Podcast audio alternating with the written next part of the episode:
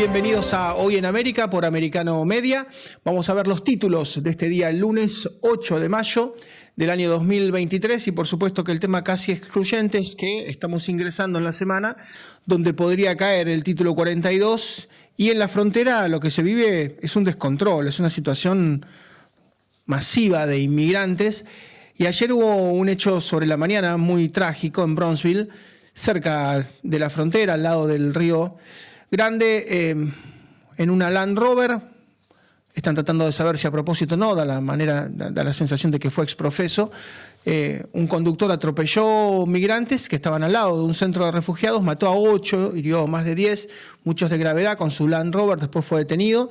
Estaban tratando de ver qué fue lo que ocurrió, pero bueno, pasó un semáforo en rojo, se subió a la vereda, atropelló a los inmigrantes, insisto, para matar a ocho personas hay que tener una idea de la velocidad a la que se estaba dirigiendo de manera totalmente indolente, desaprensiva.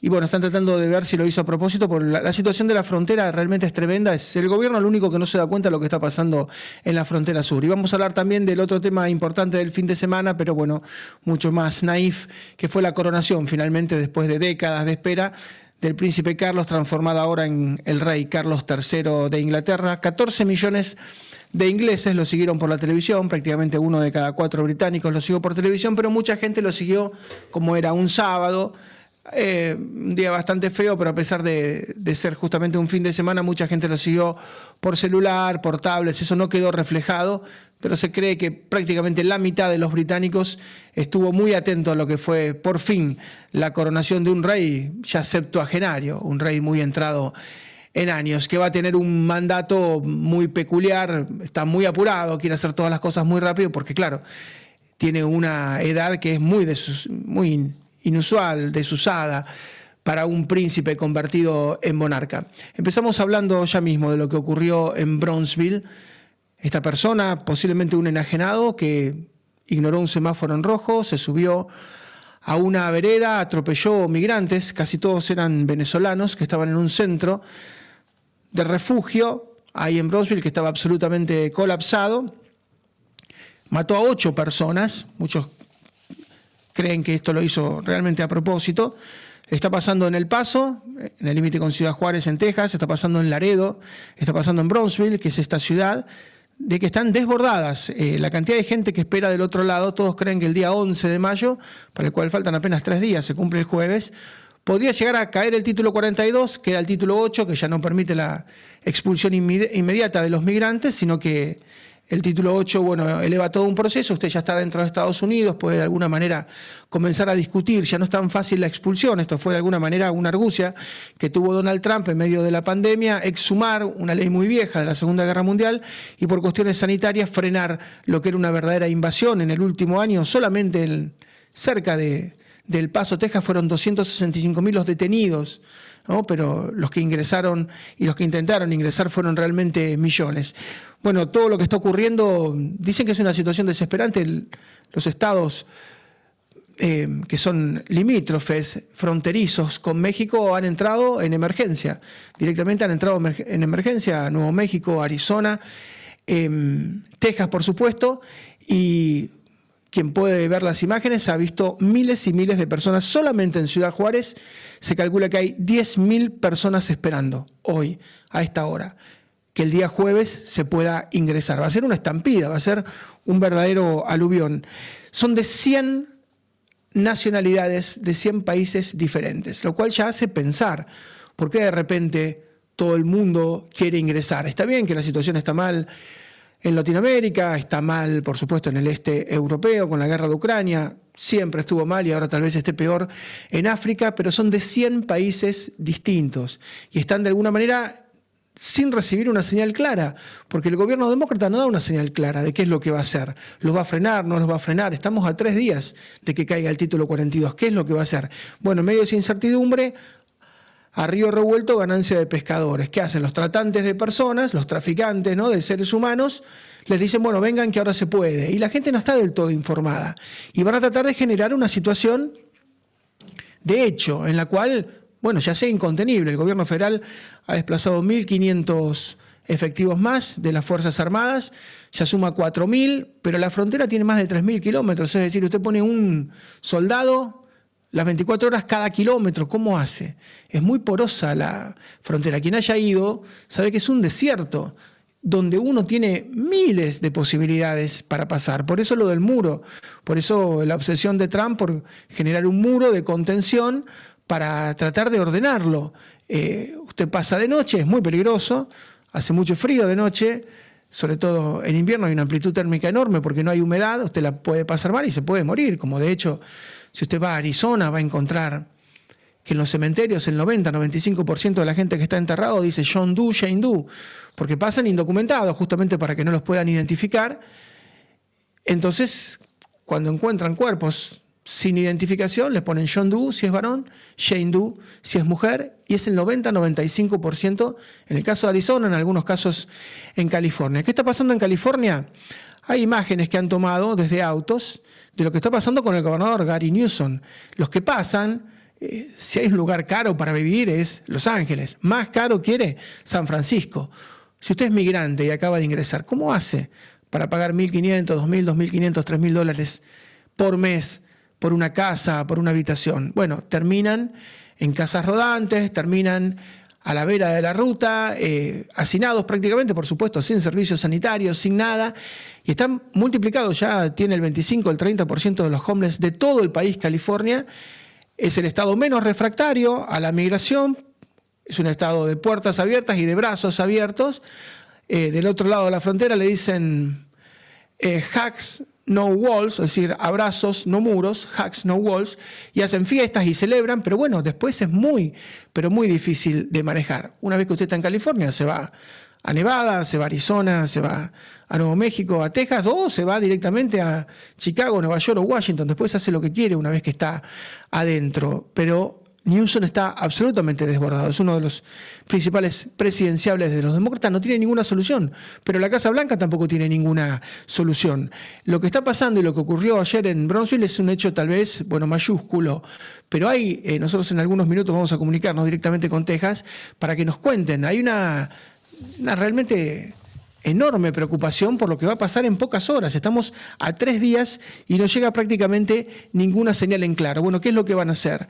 Ya el muro no se puede construir, ya no hay tiempo material. La cantidad de efectivos que mandan es absolutamente insuficiente para el problema. El tamaño del problema es de cientos de miles de millones de personas con 1.500 soldados que además tienen que hacer turnos, con lo cual son 800 o 500 porque tiene que darle distintos turnos de descanso ¿Qué va a hacer con eso en una frontera de 3.000 kilómetros? Bueno, se ha ido acelerando el proceso de una manera que si estaban en 6.000, 7.000 personas por día, se teme que a partir del jueves se pasa a 9.000, 12.000 personas por día y el techo que hablan es de 15.000 personas por día. Si son 15.000 por día, usted está hablando ya de más de 5 o 6 millones de personas por año. No hay manera que lo pueda resistir. 5 o 6 millones por año significa un aumento del 30-40% de los migrantes no documentados en Estados Unidos cada año. Y uno piensa, bueno, ¿hasta qué punto esto es natural? Bueno, mucha gente, por supuesto, va. Ahora, si usted piensa geoestratégicamente, la mayoría de los países que está expulsando son los países donde China fracasó. China tiene un fracaso mayúsculo en Venezuela. Le prestó 50 mil millones de dólares para qué? Para que Maduro se quedara, para que Chávez se quedara, para que hicieran el desastre que hicieran. Terminaron con entre 7 y 8 millones de exiliados. La diáspora venezolana es la diáspora más importante del mundo hoy, superando la de Siria, donde hay guerra civil. Ese es un país que ayudó, entre comillas, China. Ayudó a Nicaragua, miren cómo terminó, ayudó a Argentina, miren cómo terminó, hay una diáspora también argentina, rumbo fundamentalmente a Miami, que es tremenda. Ahora empieza a ayudar, entre comillas, a Brasil. ¿Cómo va a terminar Brasil? Como Argentina, como Venezuela, como Nicaragua, como con Cuba, que es el otro país que ayuda a China. Entonces, si usted quiere leer finito, quiere leer entre líneas, China hace una invasión de Estados Unidos. Con fentanilo a través de México, lo acaba de decir Andrés Manuel López Obrador, el presidente de México, que detectaron a través de la Armada propia mexicana, la Marina Azteca detectó que el fentanilo llega como precursor químico desde China y después es tratado en laboratorios por el cartel de Sinaloa, por el cartel de Ciudad eh, Juárez Nueva Generación, Jalisco, es decir, Invaden con fentanilo, invaden con gente, hay una cantidad de orientales, de asiáticos, de chinos, indocumentados, tremenda también, que están esperando para cruzar. Están tratando de que Estados Unidos se desangre también en sus gastos en el mar meridional de Chile. Lo están logrando por la cantidad de dinero que está gastando en Filipinas, en Japón, en Corea, en Taiwán. Es decir, si usted une todos los puntos, por supuesto que hay necesidades. Por supuesto que hay ganas enormes de escaparse de Venezuela, de Argentina, posiblemente pronto de Colombia, de México, de Cuba o de Nicaragua. ¿Hasta dónde China, que hizo un desastre en África y todos los países con los cuales tuvo relaciones terminaron en un desastre? Dijo el presidente de, Sudáfrica, no hay nada peor que lo que fue la invasión china al África, se llevó todas las materias primas y no le dejó nada, acaba de ser demandado en Congo por 17 mil millones de dólares porque se llevó todo el cobre, el cobalto y no les dio nada. ¿Hasta qué punto China no está incentivando esto? Que a los países les vaya mal y que terminan invadiendo. Lo que pasa es que tampoco el gobierno norteamericano actual hace nada. No hace demasiado. ¿Cuál es la norma que va a sacar? ¿Cuál es el dispositivo? Faltan 72 horas. Vamos a hablar de eso con un columnista y vamos a hablar de eso con gente en Texas en un minuto nada más después de la pausa. El sábado pasado se produjo la tan esperada coronación del rey Carlos III. En Inglaterra se cree que 14 millones de británicos siguieron la ceremonia de coronación a través de la televisión, pero muchos, tal vez otros 14, 15 millones, lo hizo a través de las redes sociales, ¿no? Celulares, tablets, laptops, PC. Fue un día de lluvia, un día típico londinense, pero lo cierto es que en la bahía de Westminster lo que ocurría era reproducido casi entre el 40 y el 50% de británicos lo fue siguiendo. Muchos lo hicieron desde los street party, porque a pesar del mal tiempo hubo estas fiestas callejeras, esta suerte de picnics reales. Y el príncipe William le dijo al rey, papá, estamos orgullosos de ti. Vamos a hablar con un experto en protocolo y en casas reales, el profesor Rubén de Gabaldá y Torres. Hola Rubén, ¿cómo estás? Muy buenos días, un cordial saludo. ¿Qué tal, Marcelo? Rubén, ¿y era lo que esperabas? ¿La ceremonia colmó las expectativas? No en un 100%. Me dejó un sabor un poco inconcluso de, ciertos aspectos que a mi criterio profesional faltaron. Entre ellos, eh, bueno, un poco más de glamour, un poco más de charme. A ver, con todo respeto, creo que el rey Carlos III aprendió durante mucho tiempo a ser príncipe de Gales y ahora va a tener que aprender a ser rey del Reino Unido. Es un proceso. hay, todo un concepto del show que tiene la casa de Windsor que tal vez faltó, ¿no? Faltó un porte real, desde mi punto de vista. Faltó una presencia real. Se lo veía muy agobiado, si bien ya es una persona madura, pero se lo veía como, eh, como con un peso muy grande en sus espaldas, tanto a él como a la reina Camila.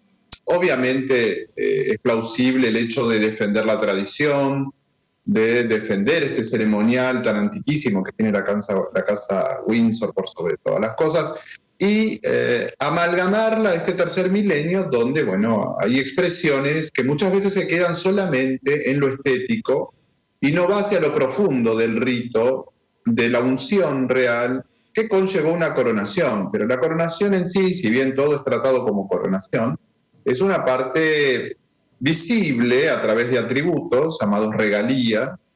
Y em, lo más, el punto central fue esa instancia entre él y el arzobispo en ese lugar secreto, digamos así, cerrado, vedado a la vista de todos nosotros, donde se produjo una unción. Esto significa eh, un encuentro con Dios en una intimidad.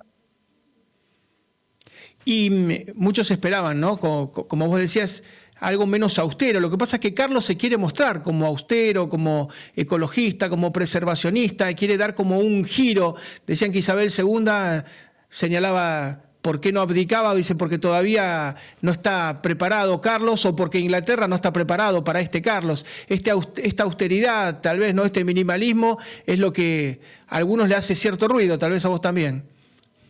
Sí, digamos, la austeridad eh, que tanto se comentó durante todo este tiempo eh, no se vio en la parte de lo que es la plástica del poder. De hecho, eh, seguimos viendo coronas, seguimos viendo, y de hecho es uno de los hechos más llamativos ver a un caballero con una corona en su cabeza, porque es la única monarquía que lo hace en todo el occidente. Y ellos lo saben, lo están manejando desde el punto de vista de marketing y de posicionamiento de la Casa Real. Ahora, si podemos sintetizar el concepto que usted vertía y que también comparto, eh, la madre entendía, la reina Isabel, el Estado hacia afuera, los Windsor hacia afuera, cómo nos movemos, cómo, cómo estamos, qué hacemos. Y el rey Carlos creo que está tratando eh, de invertir la situación, de que, el, pueblo llegue al Estado y no el Estado al pueblo. Me parece que esta es la simbiosis de, este, esta etapa, que ya comenzó hace 100 días, y que él se vio obligado, porque eh, ese, ese rostro un poco adusto y demás, quizás entre algunos problemas que pueden haber surgido, eh, que son detalles, pero para él son gravitantes, porque este era su día principal, su día central, bueno, evidentemente eh, se manifestó de alguna manera, además de nervios y de, de instancias que son propias en este tipo de ceremonial. Rubén, había todo un morbo con Harry, ¿no? Porque estaba, estuvo en una tercera fila, por supuesto no estaba Meghan Markle, no estaban sus hijos y la televisión lo mostró, no se detuvo mucho, pero bueno, la gente tuvo un gran interés por ver a ese príncipe solo.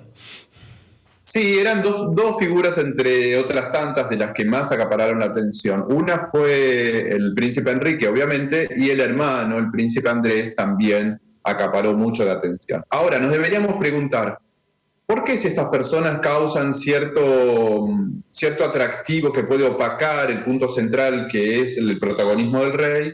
Bueno, debemos responder a esto, que es simplemente porque son todos los que eh, en la ley de acefalía pueden reclamar el trono. Entonces es más que necesario que los hijos, por sobre todas las cosas, sus hermanos y los más próximos en esa ley de sucesión, estén presentes porque de esa manera cuando uno asiste a un lugar está convalidando lo que allí sucede con su presencia. Así que se los trató de no disimular, pero de poner en un lugar un poco menos, este, menos evidente, pero las cámaras los encontraron obviamente y todavía da vuelta al mundo la reacción del príncipe al, salir de Westminster, que menciona que quiere ir y partir directamente hacia el aeropuerto y así se hizo. Y el otro príncipe, ¿no? Williams, el, heredero, ¿no? Dice, bueno, papá, estamos orgullosos de ti, y habla del reinado, habla del país y habla del Commonwealth, de ese conjunto de países que de alguna manera respeta y se siente súbdito de la corona. ¿Por qué pensás que lo dice? ¿Hay riesgo, por ejemplo, no sé, que una Australia o, o alguno de los miembros del Commonwealth se quiera separar?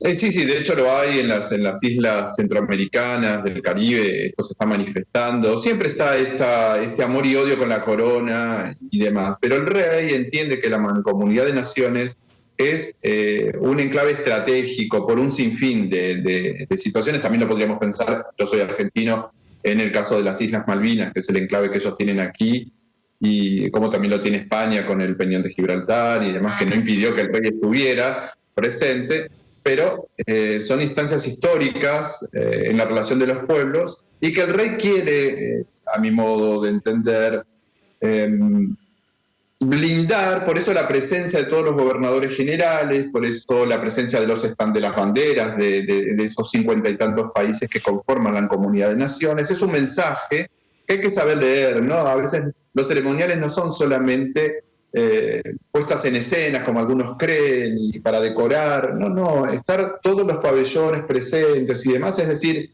nosotros que somos cincuenta y tanto de, países, te reconocemos como el soberano, porque eso es lo que es el rey, el jefe de Estado.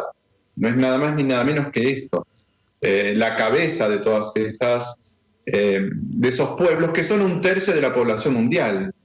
Por eso se sigue hablando, aunque no lo sea de manera efectiva, una corona imperial, porque ya no hay imperio como la concepción histórica del imperio, pero sí hay una presencia eh, muy profunda de lo que es el Reino Unido en todas las latitudes del orbe.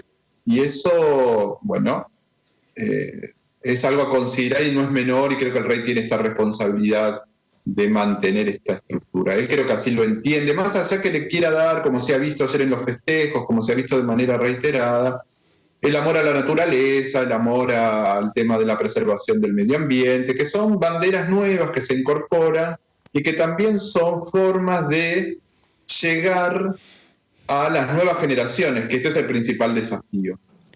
Así se mostró un ecumenismo ¿no? de distintas religiones en lo que fue su coronación, una sociedad británica tan distinta. ¿no? Uno piensa que Sadiq Khan, que es el alcalde de Londres, es de origen musulmán y pakistaní, bueno, Sunak es el primer ministro y es de origen hindú. Y la pregunta es, todos esos cualquiera que haya tenido la suerte de estar en Londres y ve barrios que parecen Calcuta, ¿no? Parecen Mumbai, eh, parece que no está dentro de Inglaterra.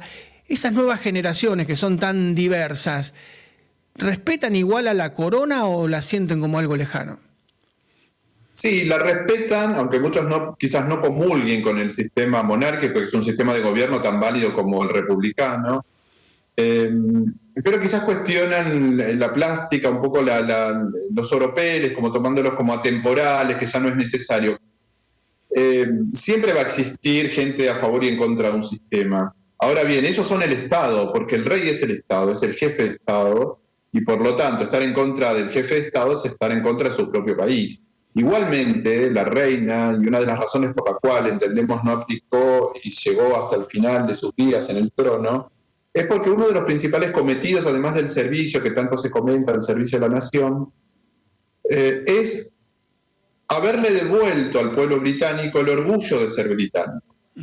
Desde la Segunda Guerra Mundial hasta el día de su muerte, ella bregó incesantemente para que el pueblo vuelva a sentirse orgulloso de sí mismo a través de ello con todos los bemoles que tuvo esta historia de la reina en sus 70 años, que no lo hacen a ella porque ella se inmoló, pero sí a quienes debían apoyar su iniciativa, que fueron las implosiones de su familia en cuanto Lady Diana Spencer, Camila eh, y Enrique, que fue el último en colocarle las estocadas finales a la implosión familiar, digamos.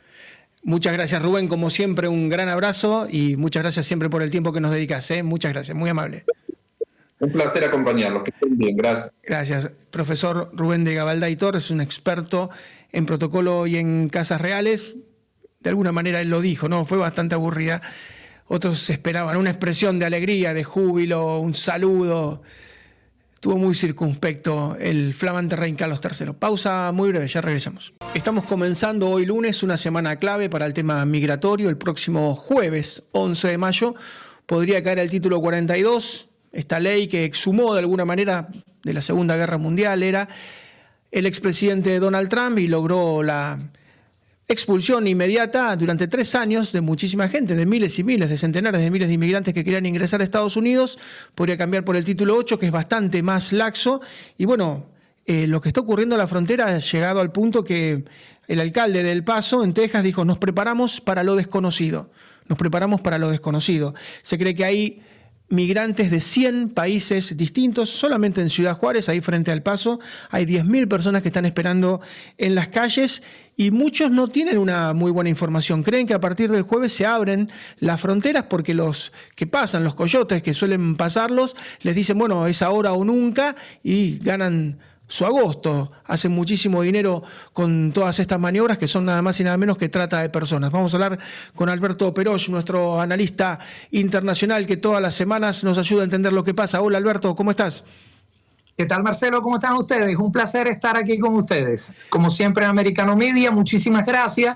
Como dijiste bien, de semana en semana estamos analizando unas situaciones siempre más controversiales de esta administración tan contestada de Biden donde no se entiende nunca si el suceso de la semana es para tapar el escándalo de la semana anterior o para prevenir y distraer de la semana que viene, que seguramente tendremos algo nuevo. Hoy le toca el título 42, que ya es una batalla que viene ya de desde hace un tiempo, prácticamente un año, año y medio, donde ya Biden había tratado de eliminarlo, como todo lo que había tratado de hacer como una especie de vendetta personal y no tanto como un juego, más que todo un juego político, pero una vendetta personal, sobre todo lo que viniera firmado por Trump. Noto que dijiste que históricamente esto tiene ocho décadas, el título 42 se había hecho en la posguerra para, entendiendo el influjo de inmigratorio que venía de una guerra, de, un países devastados europeos, donde venían con enfermedades de todo tipo, desde tuberculosis, infecciones y todo lo demás.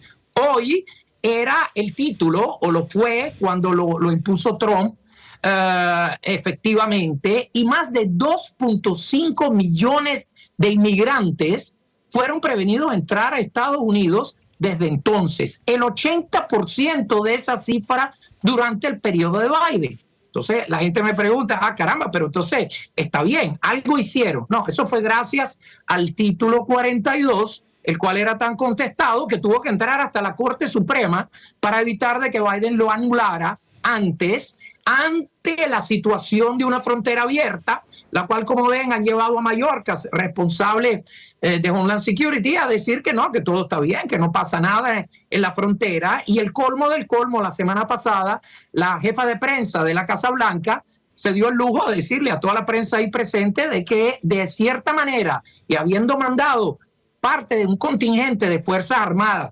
mínimo, ahora están mandando otros 1.500 para completar un número de 4.000, se había logrado bajar las entradas ilegales en un 90%. Un total absurdo, para no usar la palabra, el adjetivo correcto, que es una falsedad, para no decir una mentira.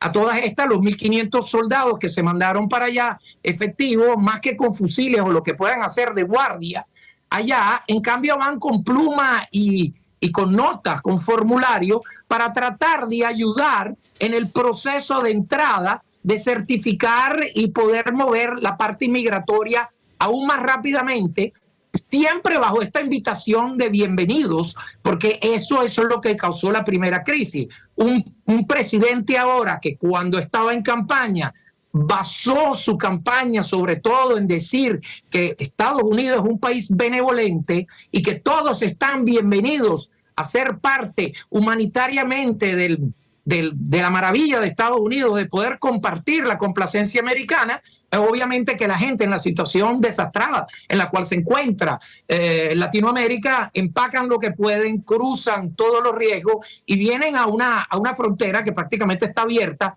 e invita a entrar por más de que, de que digan que no es así. Alberto, bueno, eh, estábamos en un ritmo de 7.000, 6.000 por día, se dice que se puede duplicar a 9.000, 12.000, 15.000 por día. Fíjate lo que pasó en Bronzeville, eh, supuestamente todavía no está aclarado, pero esta persona que con una Land Rover se sube a una vereda después de pasar un semáforo en rojo, atropella y mata a ocho personas. Es decir, ante la inacción del Estado, eh, uno piensa si no va a haber rispideces, si no se va a poner fea la cosa a partir de los próximos días.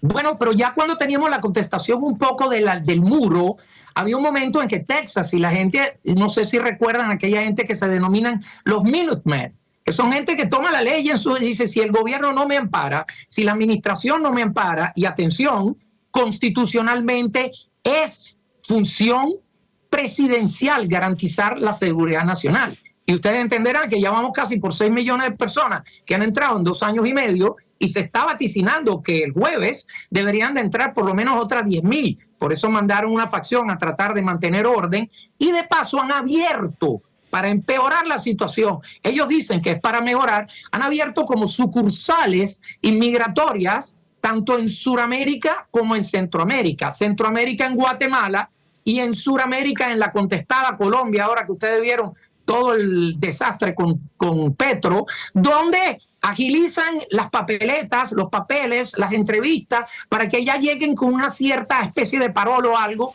y se agiliza la entrada a la frontera.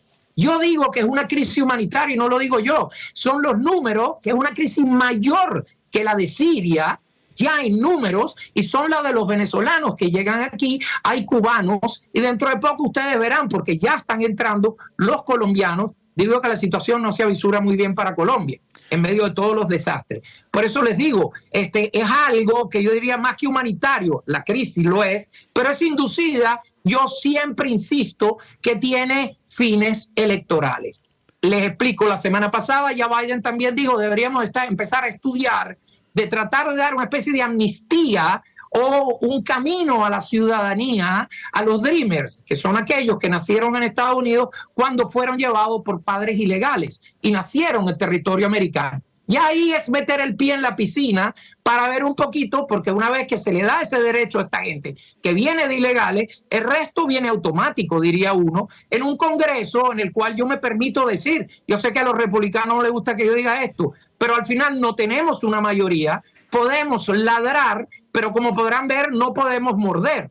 Hemos llevado a Mallorca cuatro veces delante del Senado y todo, le han dicho de todo y nadie logra hacer un impeachment, nadie logra deshacerse de una persona que dice que eso está todo controlado y no está pasando absolutamente nada. Alberto, el, costo hay que tener en cuenta porque se habla de que el costo fiscal para Estados Unidos en apenas un año puede ser de 150 mil millones de dólares para dimensionar, es más de lo que va a gastar Estados Unidos en Ucrania. Es decir, el costo fiscal para Norteamérica va a ser enorme.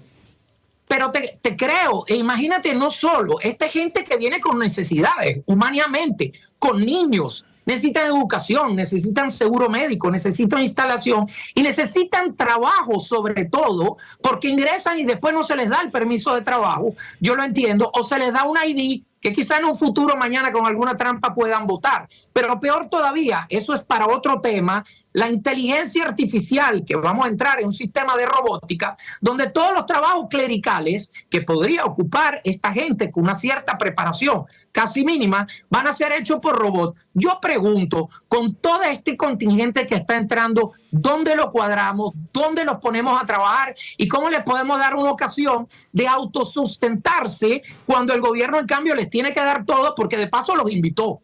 Alberto, Alberto, yo no sé si viste las imágenes de California, de lo que es el estado que gobierna Newsom, y lo que está pasando con los homeless, las imágenes que se ven desde un auto. Em, fíjate, las imágenes que tenés lo que es la caravana de homeless que se está armando en California, porque es carísimo Los Ángeles y es mucho más caro San Francisco. O sea, no están llegando al Edén, están llegando a lugares donde es muy oneroso vivir.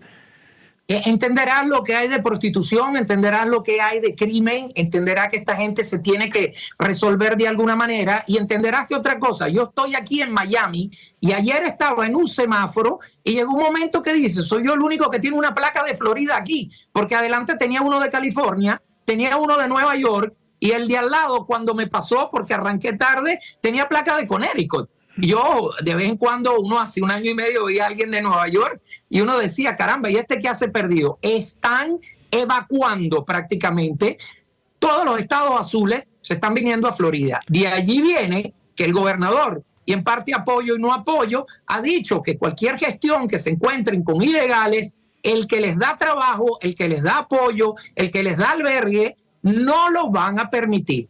Atención, era una ley que siempre lo había. El que le daba trabajo a un ilegal podría incurrir 150 mil dólares de penalidades y años de prisión, pero en realidad no se había ejecutado. ¿Qué trata de hacer el gobernador? De asustar de manera que todo este influjo vaya a otras ciudades. Te, propongo, Alberto, que la próxima nos refiramos a, seguramente esa ley va a salir porque hay mayoría republicana en Florida. Si te parece, en la próxima hablamos en extenso de qué puede cambiar en Florida con esta nueva ley de migración. Un gran abrazo, Alberto, como siempre. Gracias a ustedes, muchísimas gracias, todo lo mejor. Gracias. Gracias, Alberto Peroya, analista internacional.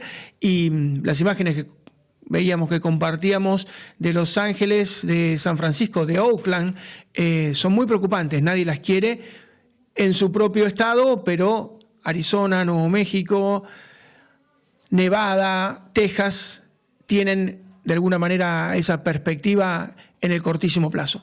Última pausa, volvemos con el tramo final del programa.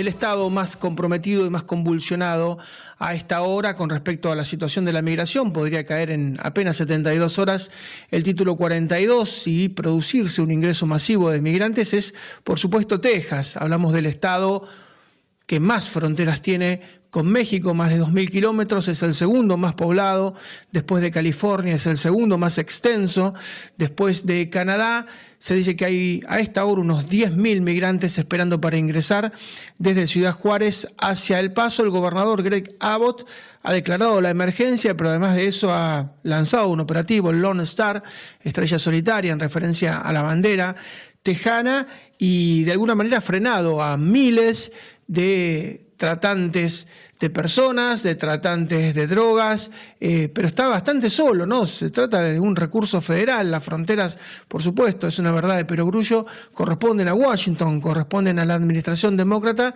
pero en este caso el gobernador republicano ha salido prácticamente en soledad, esperando que lleguen las fuerzas, que van a ser apenas 1.500, el refuerzo, como decía recién Alberto Peroch, más que con armas, vienen con lápiz y papel tratando de ordenar administrativamente lo que puede pasar a partir del jueves cuando caiga el título 42 y vuelva a imperar el título 8, que es bastante más laxo. Nos vamos a Texas a hablar con el doctor Carlos Moisés Ávila. Doctor, ¿cómo le va? Ah, buenos días, ¿cómo está? ¿Bien? Bien, hemos visto con mucha preocupación lo que pasó ayer en Bronzeville, al lado del Río Grande, junto a la frontera, cuando una persona toma su Land Rover y atropella a ocho migrantes. Muchos creen que lo hizo a propósito, es profeso, porque ignoró un semáforo en rojo, se subió a la vereda. Eh, ¿Cómo se está dando en Texas esta cuestión de los migrantes? ¿Hasta qué punto los está preocupando o hasta qué punto hacen la vida normal? Bueno, la preocupación aquí en Texas es grande, porque conjuntamente con la inmigración legal vienen muchas personas que han sufrido desmanes en su país, pero vienen muchos males también Viene la delincuencia, viene la droga, viene el tráfico de personas, viene el daño ecológico a esas áreas de la frontera. Es increíble la cantidad de, pertenencias y basura que dejan al cruzar y además que ponen en ponen en mm, la seguridad la ponen en un nivel muy bajo. Ah, Texas está prácticamente sola en esta batalla luchando contra una oleada de migrantes, el gobierno federal hace como que no está ahí. 1.500 militares es muy poco una frontera extensísima. Entonces yo creo que el gobernador tiene una batalla difícil y la, y la expresión de las fuerzas del orden es esa, en tensión todo el tiempo, sobrepasadas ah, por esa ola de migrantes. Carlos, la expresión que se usa, el término que se usa es que la fuerza de Texas está abrumada está abrumada porque se, se, nota de que va a ser insuficiente para lo que se viene. El, hay alcaldes que han dicho nos enfrentamos, en el caso del Paso, ¿no? Texas, dice el alcalde del Paso, nos enfrentamos a lo desconocido. Así es, en el caso del Paso, era una de las ciudades más seguras ah, de todos Estados Unidos.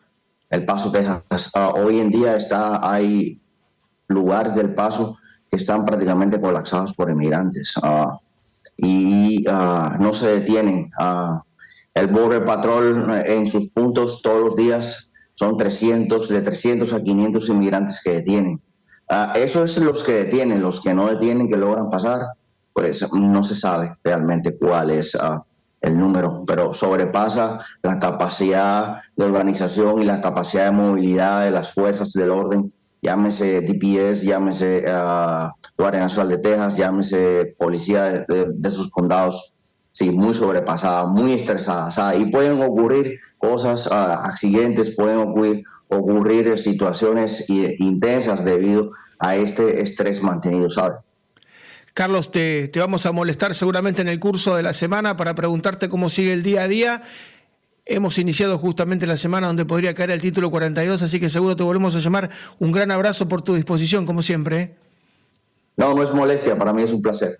Gracias. El doctor Carlos Moisés Ávila, que es médico, que reside en Texas, que trabaja en Texas. El costo fiscal, decíamos, puede llegar a ser tremendo este año se habla de que puede llegar a los 150 mil millones de dólares, lo comparábamos, es más de lo que se va a gastar en armas en Ucrania para un país que tiene un déficit de 7 puntos del PBI. Ese es el déficit que enfrenta la administración de Biden para este año. Siete puntos del PBI. Prácticamente aumentó dos puntos el déficit del PBI Biden, que prometió que iba a venir con medidas de austeridad, que había criticado, por supuesto, a la administración republicana, pero que terminó gastando mucho más. Está gastando un presupuesto de 6.6 billones de dólares por año. Es un 43% más de lo que había recibido. Entonces, bueno, muy, muy difícil que los números cierren de esta manera. Pero en el final vamos a distendernos un poco y tiene todos los números de lo que ocurrió el sábado en Inglaterra, María Rita Figueira. María Rita, 14 millones de televidentes se dicen que siguieron la coronación del rey y otros tantos por las redes. ¿Cómo te va? ¿Qué tal, Marcelo? Sí, eh, en, en el momento en que se le coloca la corona al rey, al rey Carlos, no tanto a Camila, sube, sube la audiencia. Es muy difícil de calcular porque vos muy bien decís, eh, esos son los datos de televisión, más las distintas plataformas de streaming que brindaron la cobertura. Yo me tomé el trabajo de ir a distintas, no solo europeas, sino también de Latinoamérica, y era impresionante, Marcelo. Yo creo que esta coronación también marca, es un, acto de contrastes. Eh, las ausencias, por distintas razones, obviamente, de Meghan Markle y de Lady Di, marcaron una presencia abrumadora.